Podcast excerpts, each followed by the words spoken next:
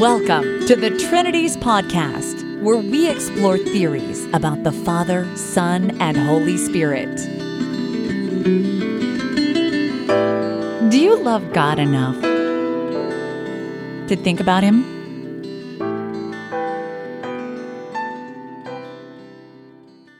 Episode 248 How Trinity Theories Conflict with the Bible. In this episode of the Trinities podcast, I'm going to explain in gruesome logical detail how there is really a logical conflict between biblical theologies and any Trinity theory. And if you've listened to this podcast for very long, or if you've looked at my work, such as my entry in the Stanford Encyclopedia of Philosophy for Trinity, you know that Trinity theories are many. But the thing that they have in common is that they identify the one God with the Trinity. It's the three of them together that are the one God. Can this be denied? Yes, anything can be denied. It turns out that there are a minority of Eastern Orthodox theologians who say, We believe in the Trinity, but we don't know about this triune God thing. If you want to hear what that's all about, I recommend Trinities podcasts 239 through 246. But with that caveat, yes, in Trinitarian tradition, the one God is the Trinity. But in the New Testament, the one God is the Father. You can't consistently affirm both things, which is why there is a logical clash between Trinitarian traditions, which only go back to about the late 300s, and the New Testament. Protestants, I think, need to stick with the New Testament. We should prioritize clear New Testament teaching over teachings that derive from small c Catholic speculations. So when scripture and tradition clash, go with scripture. This is what we do on the whole subject of the papacy. This is what we do on the whole subject of the bread and wine being the body and blood of Jesus. This is what we do on the subject of Mariology. And I suggest we also have to do it in this case. When it comes to our core theology, we're forced to choose between the New Testament and later traditions. But at least if you're theologically educated, there are incredibly strong social pressures that you should not deviate from long standing, prestigious traditions. For many people, it's just unthinkable that the mainstream could have made a mistake in this matter. The New Testament just has to be consistent with Catholic traditions, right? It just has to be. Now, one answer to this is wait, you can't say that if you're a Protestant.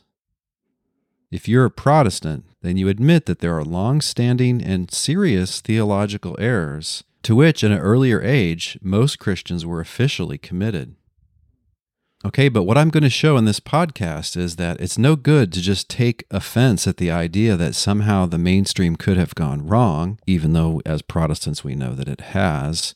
You need to get past that sense of offense, even that sense of alarm and fear, because what I'm going to show is that it's demonstrably a mistake to think that you can coherently affirm both that God is the Father and that God is the Trinity. I'll give you that demonstration later in this episode. And I'm using the word demonstration very deliberately. I mean that there is a proof of inconsistency that any Trinitarian can see as valid. In other words, you can tell that there's no mistake in the reasoning.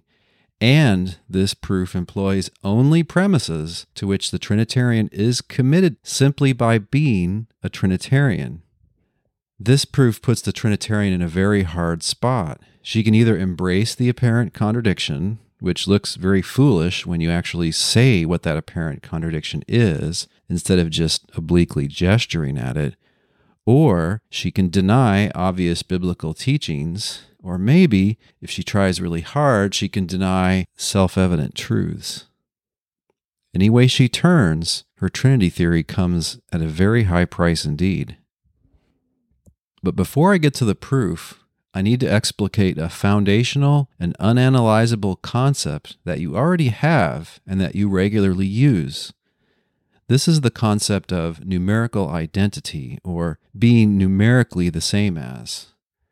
Let me try to explain it by means of some scenarios where you habitually employ this concept. Imagine that you're out hiking and you point and say, There's a big rock. You're asserting three things. First of all, that there's a big thing over there where you're pointing, call it B. Second, you're asserting that there is a rock over there where you're pointing, call it R. Third, you're asserting that the one just is the other, that B equals R, B just is R, and vice versa. So, in making some existence claims, you're employing the concept of numerical identity.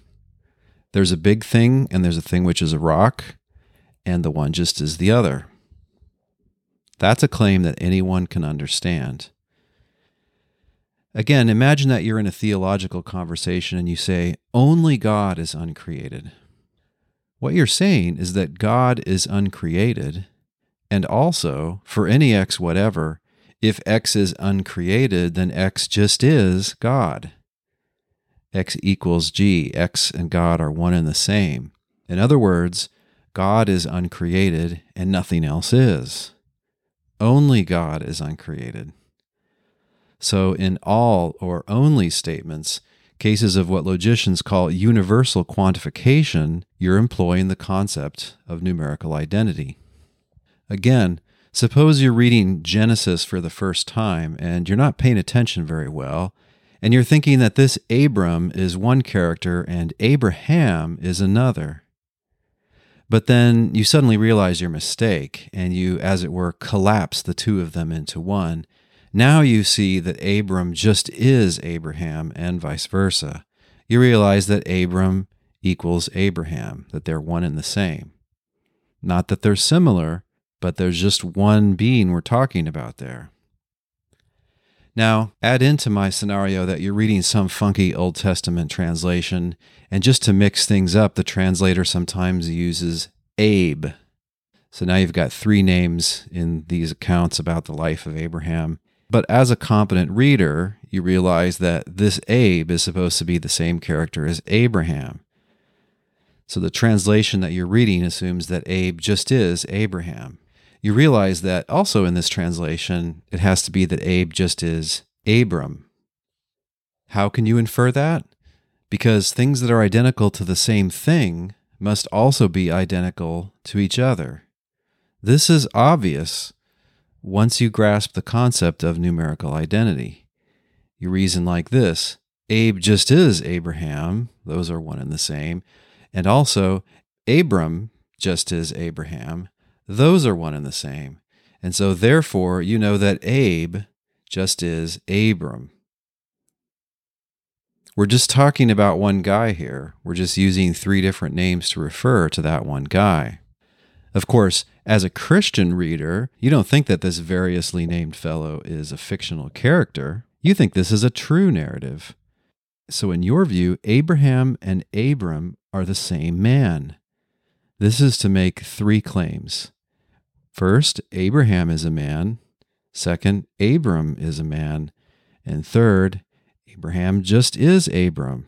They are numerically identical. Now, when you're thinking about numerical identity, the most common mistake is to confuse it with the concept of qualitative identity or qualitative sameness, which is just say similarity. Numerical identity is one concept, Qualitative identity is another. One way to see the difference is just to consider the idea of identical twins. Identical twins, just by definition, are normally qualitatively the same, at least to a high degree, to an unusually high degree. But if they're really twins, we're not just talking about one person. If they're twins, they can't be numerically the same. They are two similar things, not one thing or when you talk about two things being numerically the same, you're kind of speaking improperly. Two things can't ever be numerically the same. Rather, you can realize that something is being spoken of in two different ways. Notice that qualitative sameness comes in degrees and kinds. Things can be very similar or not so similar. And things might be similar in respect of height but not similar in respect of intelligence, and so on. In contrast, the idea of numerical sameness doesn't come in degrees, it's all or nothing. Some A and B that you're referring to, they either are the same thing or they aren't. That's just it. And there don't seem to be various kinds of identity either. Now, one thing that both numerical sameness and qualitative sameness have in common is they can both be reflexive relations. So, just as one thing can be similar to another, so surely everything is similar to itself, and maximally so if we're talking about any one moment in time. Things are the way they are. Usually, when you're talking about similarity, you're talking about two or more different things. But yeah, strictly speaking, something is exactly qualitatively similar to itself at one time, right? In contrast, when we come to numerical sameness, that's necessarily reflexive. So, what are really two things, two beings, two entities? They can be qualitatively similar to various degrees and in various ways, but two things can't be numerically the same. Only a single thing, a single entity, can be numerically the same as itself. So, in any true statement of numerical sameness, we're just referring to one and the same thing twice, using two different but co referring terms or names or expressions. So, if you say Slick Willie just is Bill Clinton, right, two names for one thing. You shouldn't think those are supposed to be two different men. Or if you say the Donald just is Donald Trump, right, those are two different ways of referring to one and the same orange faced president. Okay, so I mention qualitative sameness or qualitative similarity just to make sure that you don't confuse it with the concept of numerical sameness or numerical identity. And in this proof, I'm only going to employ the concept of numerical identity. When the Trinities podcast returns, my argument for the incoherence of biblical Trinitarianism.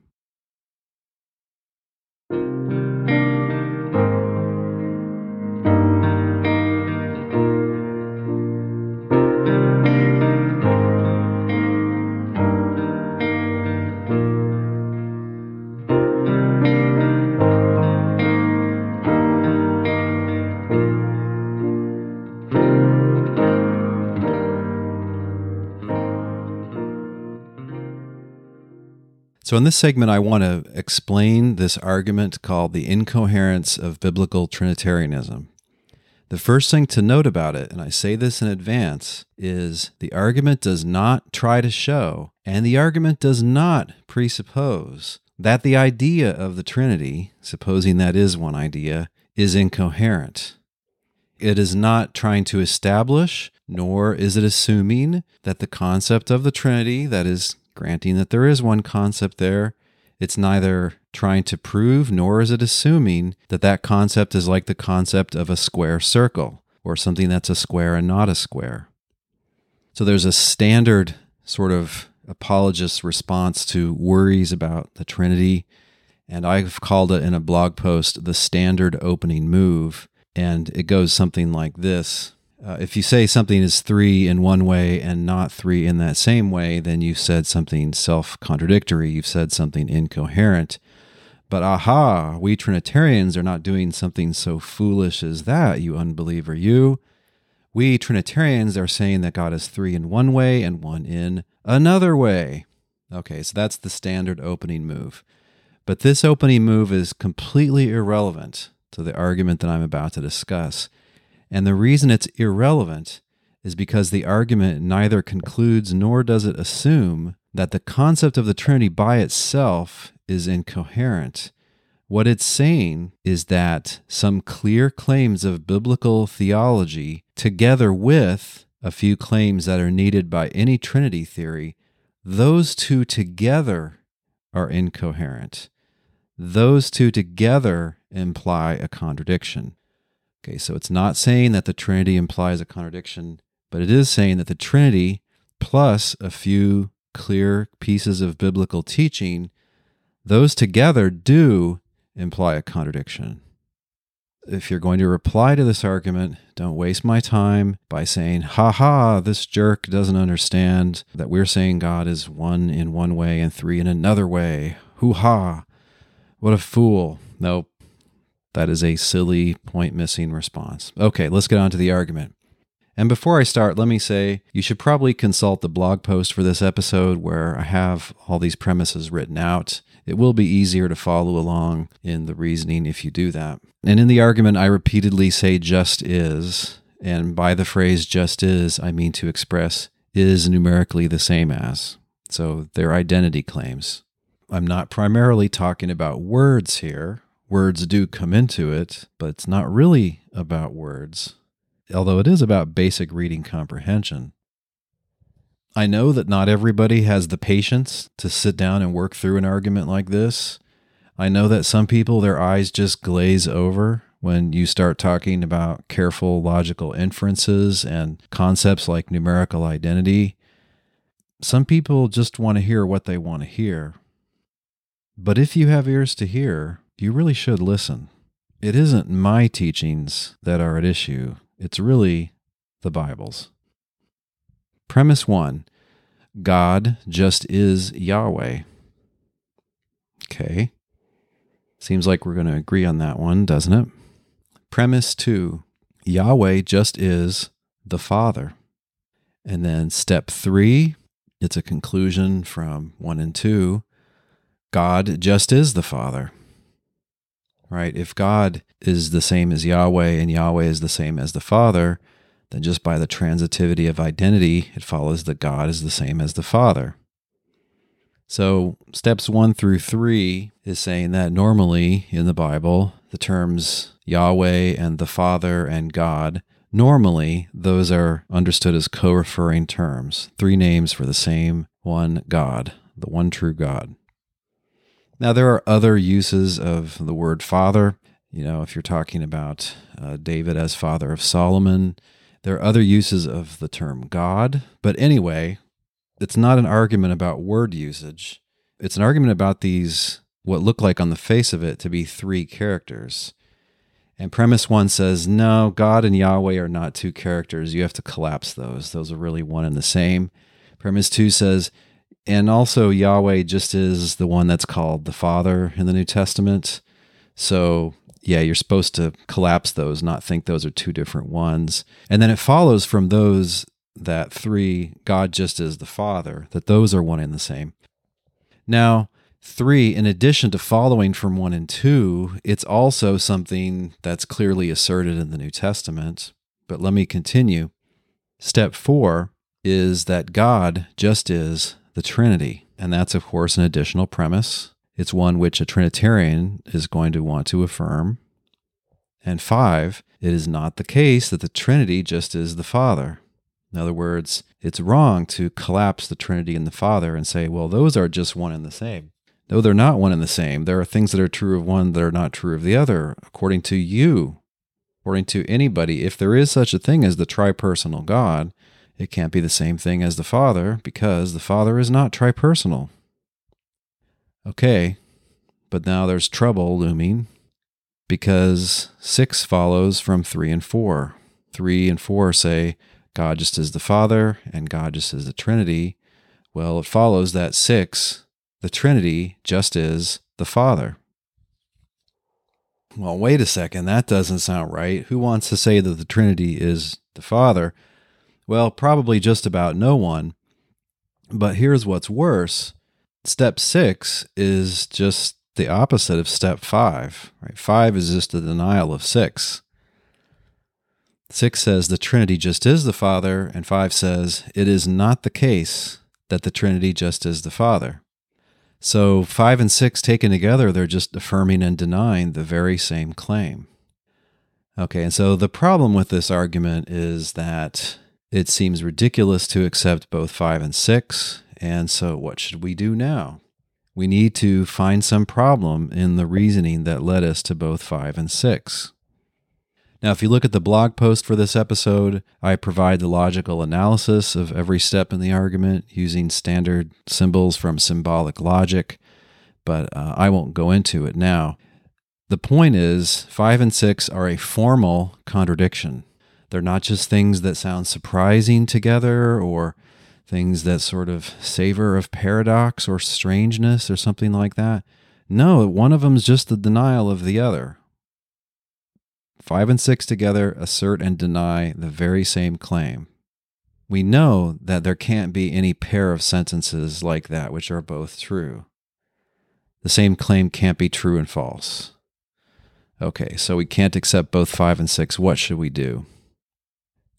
Let's go through the argument a little bit more slowly and ask, well, why should I accept that premise? So, premise one is God just is Yahweh.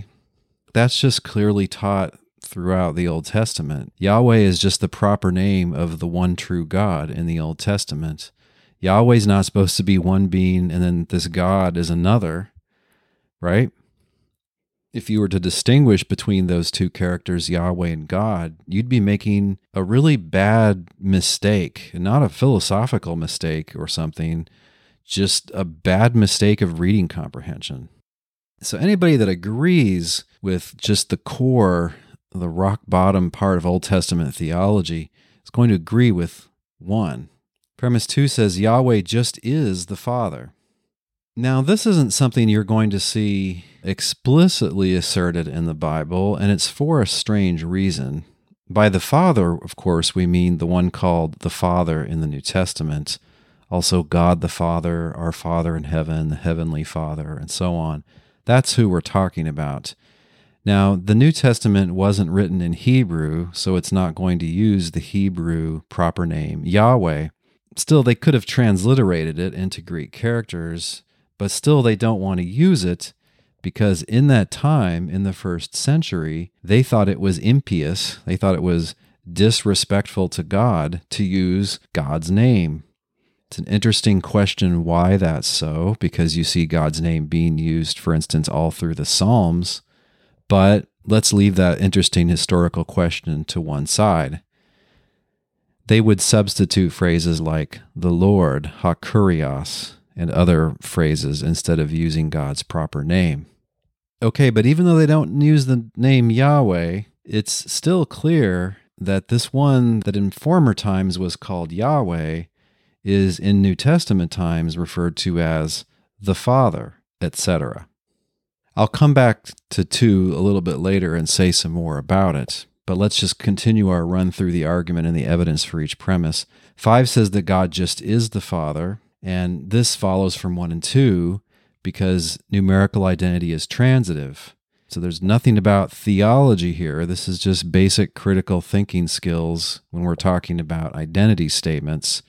If A equals B, in other words, A and B are the same thing, and B equals C, then it follows that A equals C. If A and B are the same thing and B and C are the same thing, well, then A and C have to be the same thing. That's self evident bigger than is also a transitive relation. You understand that as well. If A is bigger than B and B is bigger than C, then A is bigger than C. But back to identity. In this case, God just is Yahweh. That's premise one. Yahweh just is the Father. That's premise two. And therefore, by the transitivity of identity, God just is the Father. Okay, so three is implied by one and two. If you're committed to one and two, just because you're committed to core biblical theology, Old Testament and New Testament, respectively, you're also committed to three. And also, interestingly, this assertion that God just is the Father is a clear New Testament teaching, also, independently of the reasoning I just gave you. So you could support three directly from the New Testament, but also one and two imply three. Okay, step four God just is the Trinity. What can be said in favor of this? Okay, this is an extra premise. It's not something that follows from what we've seen so far. It's a third original premise, step four, that we're adding into the argument. And it's not directly or really clearly asserted anywhere in the Bible. What it is, is it's the defining thesis of any Trinitarian theology. So if you're a Trinitarian, the one God just is the Trinity. The triune God is the one God. If you're a Trinitarian, you're committed to four. Now, step five is a little bit trickier. However, it is a premise to which any Trinitarian is committed. Here's how it's self evident that nothing can at one time or in eternity be and not be the same way. That is, Nothing can at one time or in eternity differ from itself. If I can put it abstractly, numerical identity implies indiscernibility at a time. If there is a triune God, this can't just be, that is, this God can't be numerically identical with the Father because those would eternally, either timelessly or at all times, differ from one another. The Trinity is supposed to have the Father as one of its three persons, but the Father is not supposed to have the Father as one of its three persons. Again, the Trinity is supposed to be tripersonal, but the Father is not tripersonal according to any Orthodox or small c Catholic Trinity theory. Again, the Father is supposed to eternally generate the Son, but the Trinity per se is not supposed to be generating the Son. That's something that only the Father is supposed to do. Okay, so simply by being a Trinitarian, you are committed to its being false that the Trinity just is the Father and vice versa, because those two things differ from each other, so they have to really be two. Okay, and then six is a conclusion. It's not another premise thrown in, and it follows from three and four. The easiest way to see it, remember, three and four are that God just is the Father and that God just is the Trinity. And it's self evident that things that are identical to the same thing must also be identical to each other. So if A is identical to C and also B is identical to C, it follows that A and B are identical. Again, that's self evident. So here, God just is the Trinity, and God just is the Father, and so the Trinity just is the Father. Six follows from three and four. Okay, so if you're a Trinitarian and you want to be faithful to Scripture, this argument really puts you in a pickle.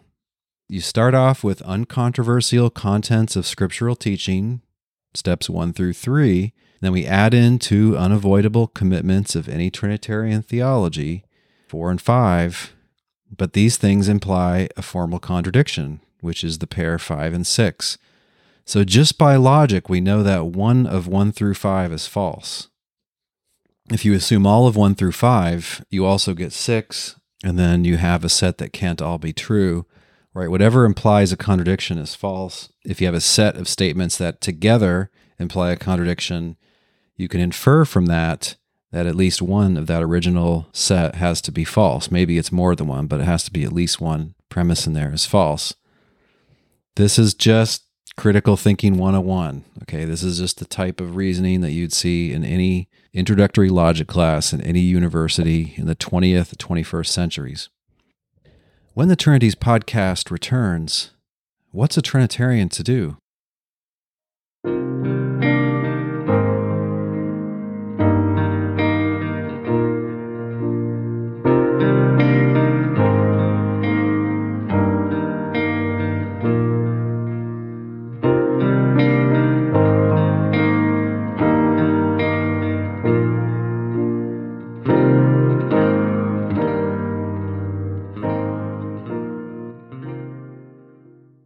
Experience is that a truly committed Trinitarian will try to protect claim four at all costs, four being that the one God just is the Trinity.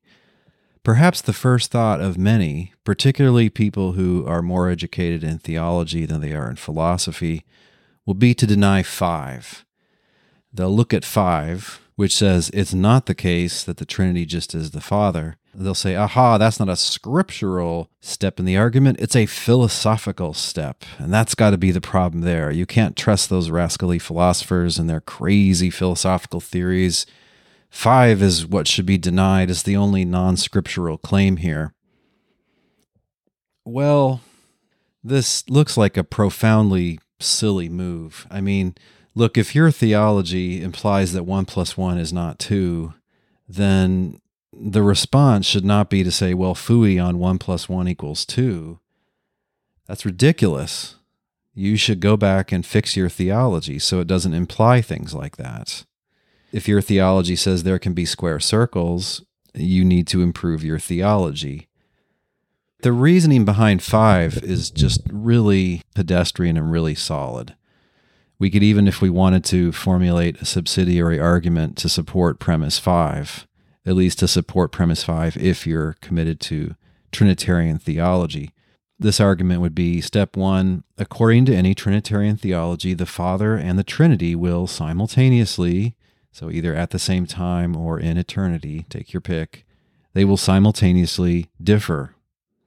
Premise two things that simultaneously differ are numerically distinct, right? They're not numerically the same, they are two and not one.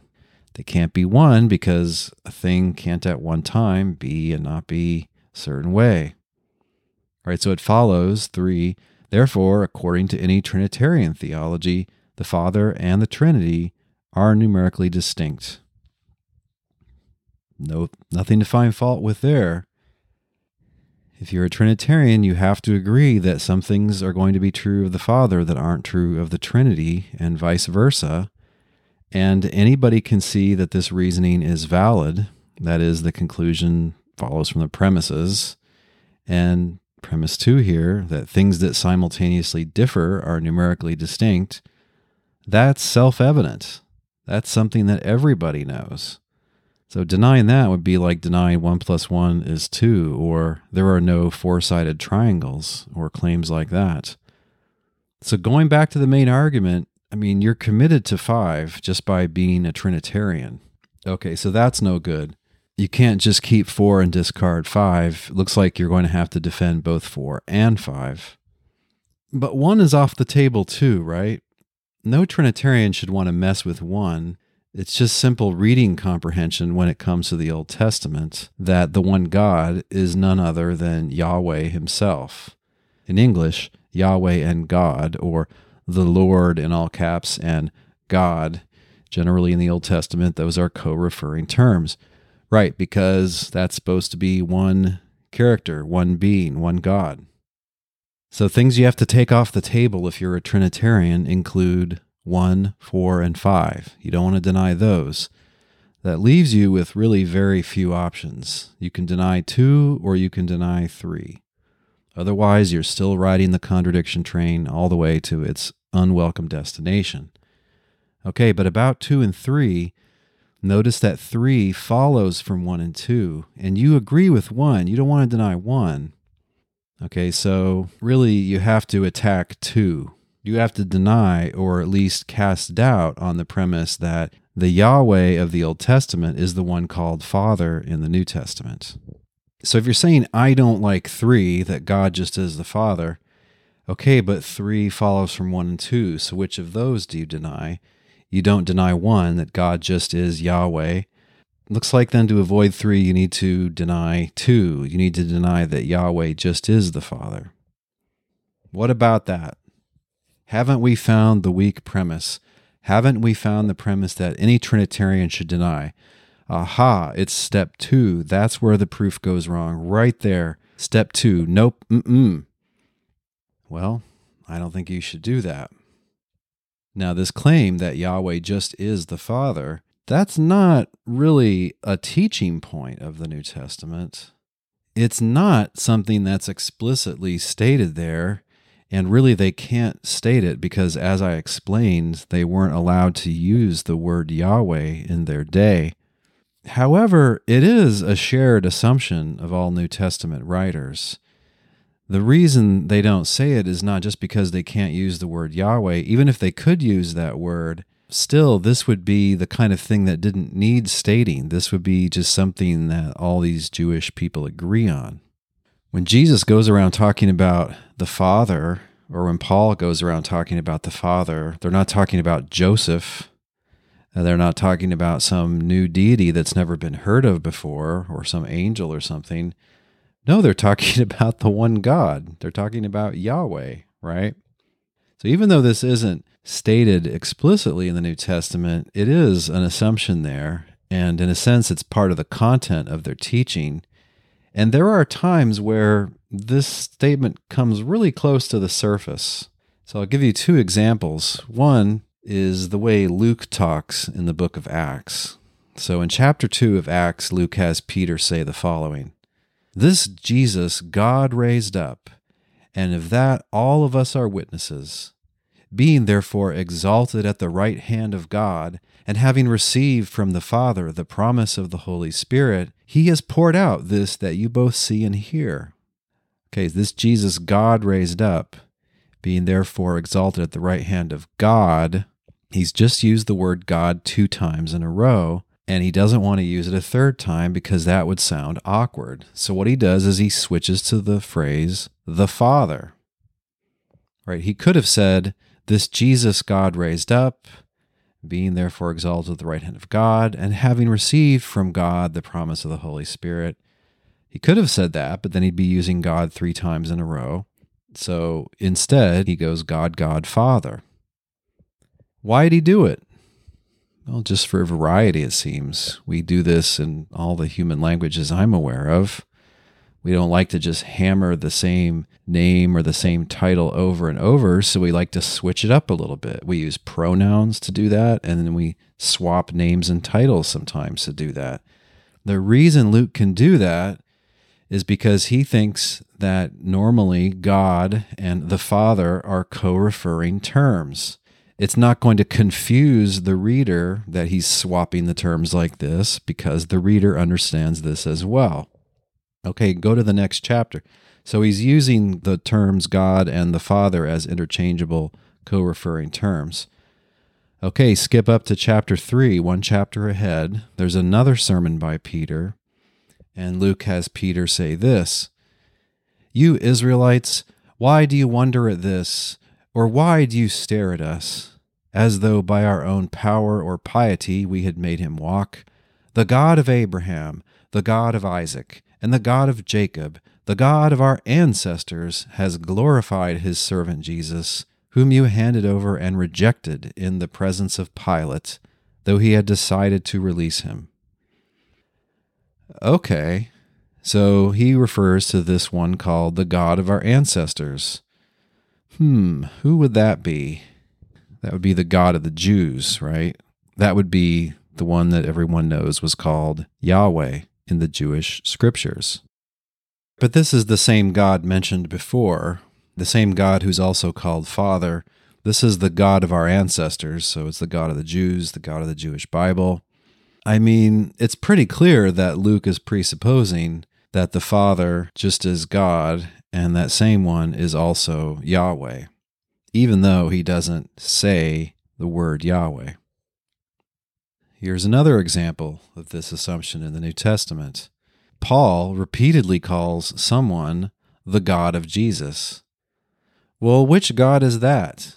Surely, just by the context of the times, by the time and the place, by Paul's own background as a Pharisee, surely this God of Jesus is the one true God. It's supposed to be Yahweh, right? The Creator. And by the way, this one true God, the Creator, is the Father. So in Ephesians 1, cutting a portion of it out just for length, Paul says, Grace to you and peace from God our Father and the Lord Jesus Christ. Blessed be the God and Father of our Lord Jesus Christ, who has blessed us in Christ with every spiritual blessing in the heavenly places, just as he chose us in Christ before the foundation of the world to be holy and blameless before him in love. I have heard of your faith in the Lord Jesus and your love toward all the saints, and for this reason I do not cease to give thanks for you as I remember you in my prayers. I pray that the God of our Lord Jesus Christ, the Father of glory, may give you a spirit of wisdom and revelation as you come to know him. Who is this one whose Jesus is God? Well, it's the God, it's the Father, and come on, Paul is a Jew, and this is none other than Yahweh. So it's basic reading comprehension to realize that he means the same one by God and Father in this passage and in many others. And in its first century Jewish context, it's clear that the same one is Yahweh himself, the one true God of the Jewish scriptures. Okay, so given your commitment to one, my Trinitarian friend, and again, one is that God just is Yahweh. God and Yahweh are one and the same. Given your commitment to that, in order to deny three, you also must deny two. But in denying two, you are in the teeth of clear New Testament theology. God, aka the Father, in the New Testament is supposed to be Yahweh, the unique God of the Old Testament. That is foundational to understanding the New Testament. Has it ever been denied? Well, you know, just about everything's been denied. You could be a Marcionite and you could say that the God of the Old Testament is different than the God of the New Testament, but I don't recommend that. It looks like, my Trinitarian friend, you are committed to all of 1 through 5. You're committed to 1 through 3 by Scripture, and you're committed to 4 and 5 by your Trinity theory, whichever theory that is. Okay, but then you have a clear contradiction on your hands. Don't cry mystery here and expect us to think that that's a reasonable escape. How is this a mystery? The meaning of all the claims here, 1 through 6, is perfectly clear. There's no mysterious claim there.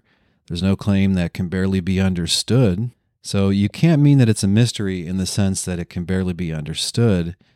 Your point, if you're going to play the mystery card, has to be that there's an apparent contradiction here. Indeed, there is an apparent contradiction here, 5 and 6. Now, if you reply with the obvious truism that not every apparent contradiction is a real contradiction, well, we'll all nod in agreement, but who cares? Because this sure looks like a real contradiction. It has the form P and not P. The very same thing is being both affirmed and denied in 5 and 6.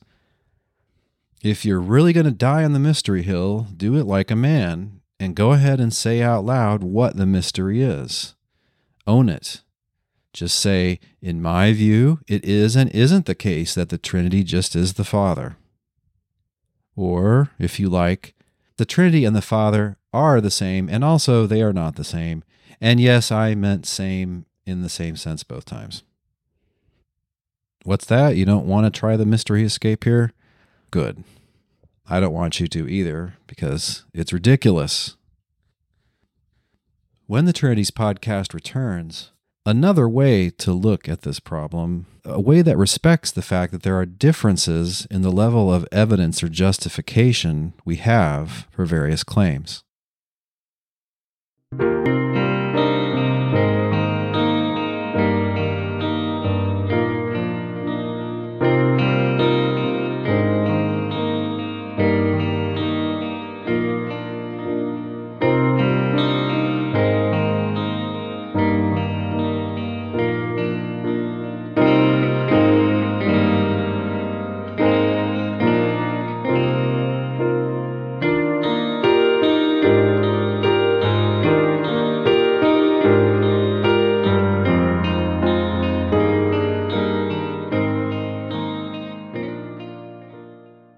Here's another way to look at our problem, and it's a way that's, on the face of it, a lot more reasonable than just mystery mongering.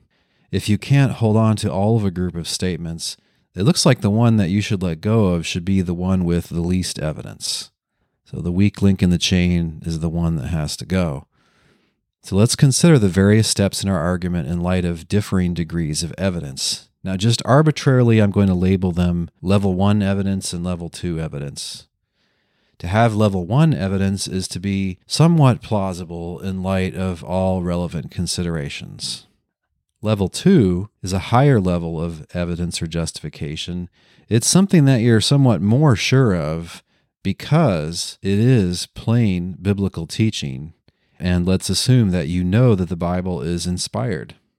Okay, so in the way that you can know things because the Bible teaches them, call that level two theological speculations are going to be a little bit less justified than those, right? Just because they're speculations. Call that level one. Now go back to the argument. We can't keep both five and six because they can't both be true. Any Trinitarian is committed to five. You've got to get rid of six. The problem is that six logically follows from what comes before in the argument. So let's look at one through four and ask ourselves where is the weak link there? And it's going to be pretty clear which one it is. Again, I'm assuming that you as a Christian can know something because it's clearly taught in Scripture. Okay, well, that's how you know 1 through 3. You know that the one God just is Yahweh. You know that Yahweh just is the Father. And you know that God just is the Father. Now, what grounds do you have for 4? Well, 4 is a piece of speculative theology, right? You might have some argument to try to get you from the Bible to the Trinity. It's a fairly complex argument, probably. It's going to be appreciably more complex than this argument that we're looking at. It's going to be controversial. It's going to be something probably that other Trinitarians will disagree with. It's going to be something that may depend on contentious interpretations of the New Testament, unlike anything we've seen in this episode so far. So maybe you think you have some grounds for thinking that God just is the Trinity. Okay, but you still admit that that is a piece of speculative theology. But then, if claims one through three have a somewhat high degree of justification and claim four has a somewhat less degree of justification, four is the weak link. That God is Trinity is not an explicit scriptural teaching, nor is it a clear assumption of any author in the Bible, nor is it really clearly, obviously inferred from anything in the Bible. You can know that it's not clearly implied by anything in the Bible by the fact that nobody in Christian history is talking about God as the Father, Son, and Spirit, God as tripersonal, until sometime in the second half of the 300s. So, in the days of Justin, in the days of Tertullian, in the days of Origen, these guys were considered leading defenders of mainstream Christianity. They never mention that the one God is Father, Son, and Holy Spirit. It's not there. I've read all their writings, and I can tell you it's not there.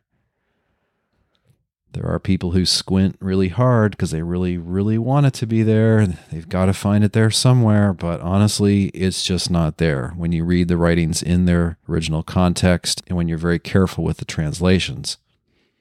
Okay, so you know that four is not obviously implied by Scripture. Okay, but one through three are, so looks like four should go. Be a good Protestant when there is a clear clash, as in this case, between Scripture and later traditions, go with Scripture. That's the safe way, right? You believe that Scripture is divinely inspired.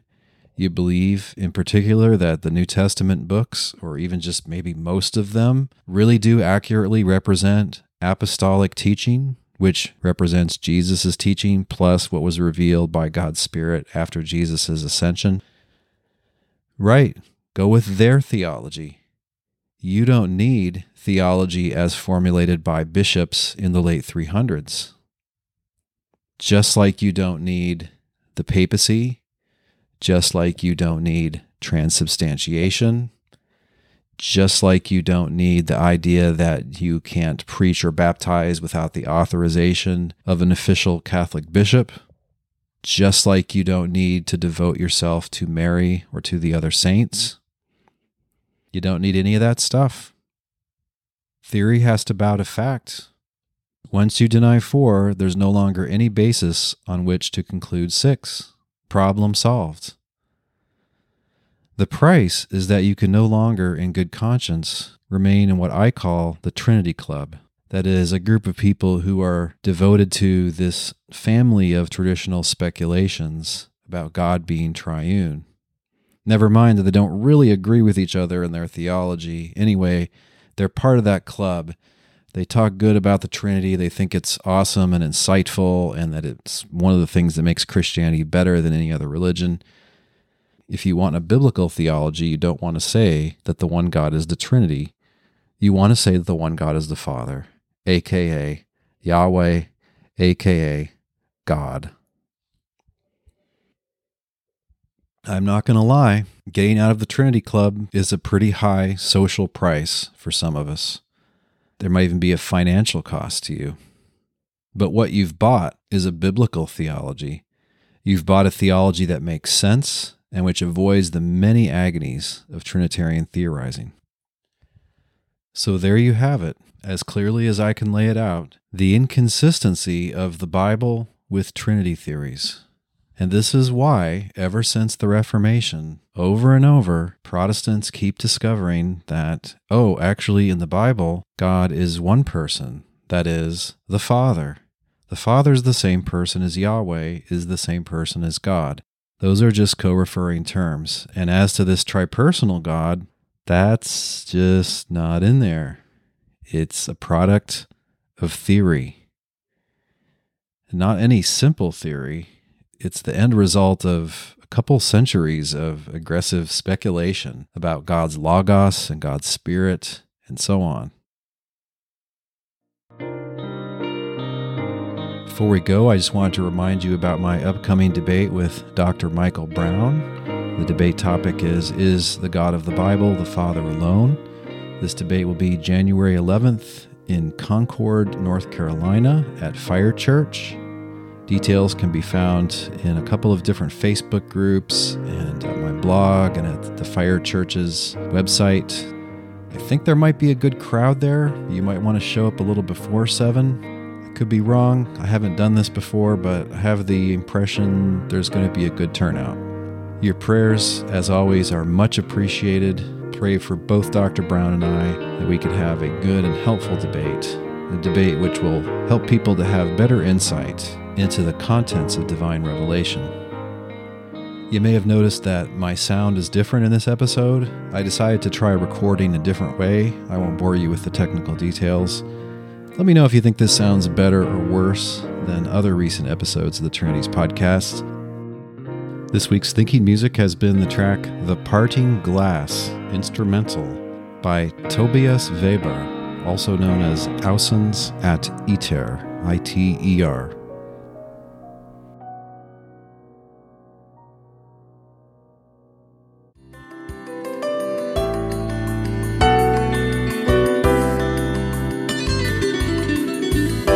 Thanks for listening.